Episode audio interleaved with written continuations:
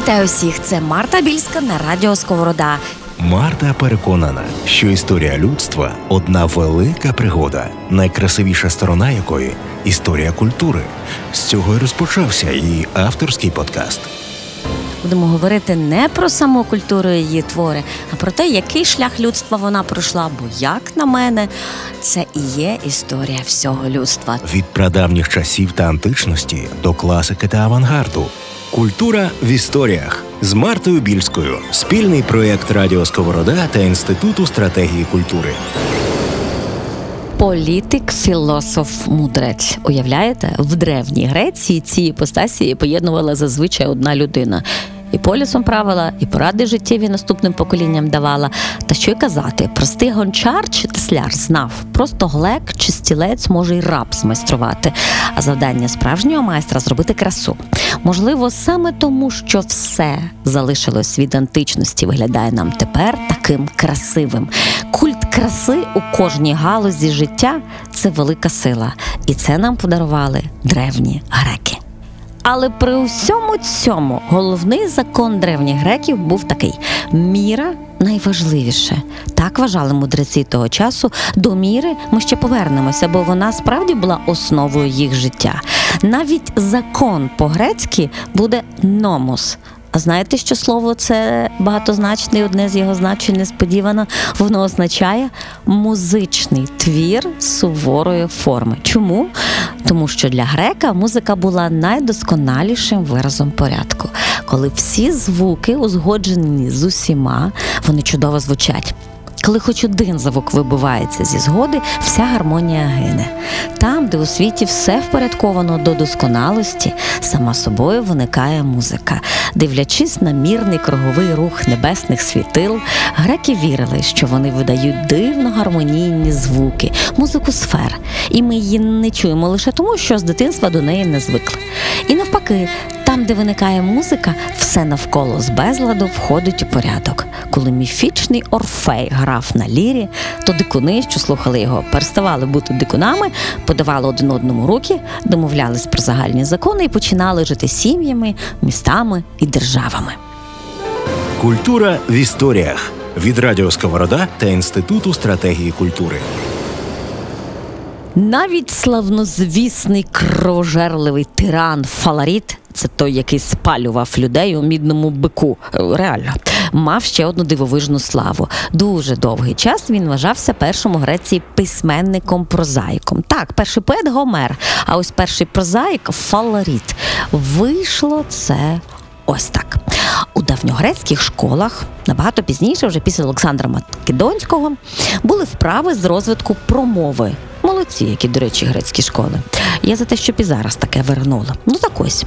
Одним з завдань в тих грецьких школах було написання творів листів від імені старовинних історичних осіб. Наприклад, давали таке завдання, що написав би Анахарс із салону, пропонуючи стати його другом. Що відповів би він йому? Що написав би мудрець Фалес цареві крезу, коли той вирішив воювати з персами? Що б сказав своїм друзям перед смертю Сократ? Ну і так далі. Таких листів вправ складалося дуже багато. Найкраще з них переписувались багато разів, збирались до спірки. Минали століття, минуле забувалося. Люди ставали легковірнішими і думали, що всі ці листи справді написали оцей Анахріс, Солон, Фалес, Фемістокл і інші люди з тими прекрасними іменами.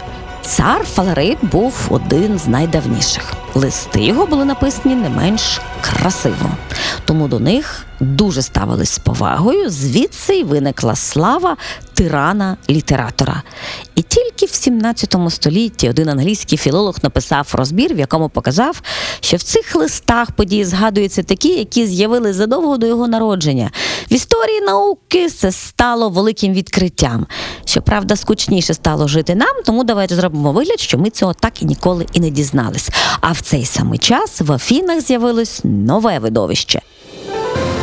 Культура в історіях рекомендовано для дітей та спільного сімейного прослуховування.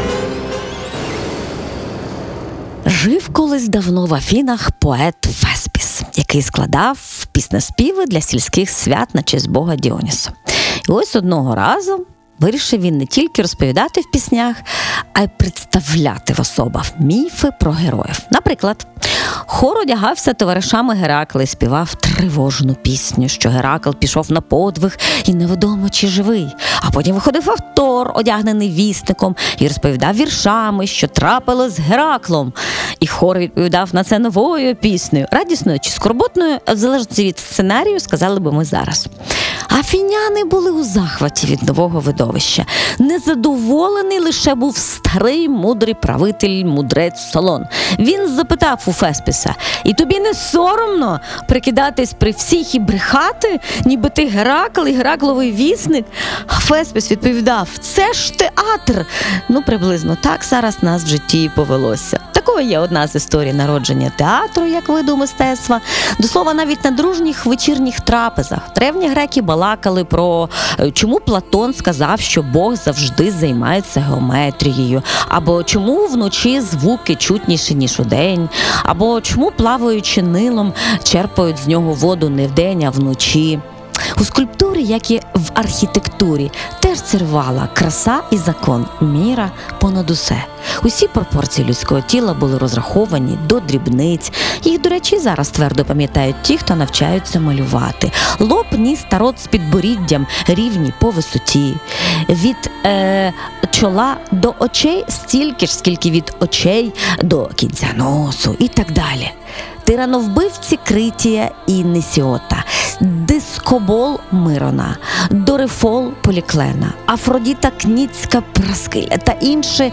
Ці всі найвідоміші у світі статуї не дійшли до нас в реальності, і все ж таки ми їх знаємо, бо збереглись їхні копії, часом досить численні. Багаті люди тоді завжди любили прикрашати свої будинки та двори копіями знаменитих скульптур. Найдавніші грецькі скульптури статуї були прості та прямі. Вони стояли на витяжку, руки по швах, дивились прямо перед собою, як солдат перед фотографом. Чоловічі статуї були голі, жіночі одягнені. На перших скульптори вчились точно передавати анатомію тіла, на других складки драпірувань.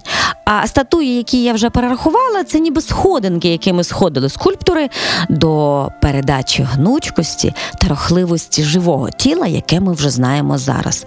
До слова, ми звикли до білих статуй у наших музеях та забуваємо, що у греків статуї були розфарбовані, відкриті частини тіла у тілесний колір, одяг у червоний синій, зброя у золотий. Очі нам здаються сліпими лише тому, що зіниці у них не вирізались, а писались мармуром фарбою. Культура в історіях від Радіо Сковорода та Інституту стратегії культури. Греки загалом любили яскравість у всьому. Не дивно, що вони любили живопис. Але грецький живопис ми знаємо набагато гірше. Картини зберігаються важче, ніж статуї. З чого ж він почався? З любовного побачення. Одна дівчина одного разу дуже була засмучена, що мала розлучати зі своїм коханим, і вона зробила ось що: поставила його так, щоб місяць відкидав на стіну його тінь, і обвела цю тінь вугіллям. Хлопець пішов, а тінь залишилась. І ця перша у світі картина ще потім довго зберігалась в одному з коринфських храмів. Згодом почалося вдосконалення. Греки точно повідомляли, який митець першим почав відрізняти чоловічі профілі від жіночих, який малював голови поверненими та піднесеними, кого можна зображати з відкритим ротом, кого закритим. Але це вже інша історія. Я розповім про це і іншим разом. Ми колись про це серйозно поговоримо вже не лише на наших розмовах про історію культури. Культура в історіях з Мартою Більською. Спільний проєкт Радіо Сковорода та Інституту стратегії культури. Від прадавніх часів та античності до класики та авангарду. Коли та чому люди почали співати, танцювати, малювати? Як це розвивалось і до чого дійшло? Краще ніж Марта про це не розповість ніхто. А що буде далі? Залишайтесь на цьому подкасті, аби знати все більше. Рекомендований для дітей та спільного сімейного прослуховування. Кожен другий четвер на SoundCloud, Google та Apple Podcasts.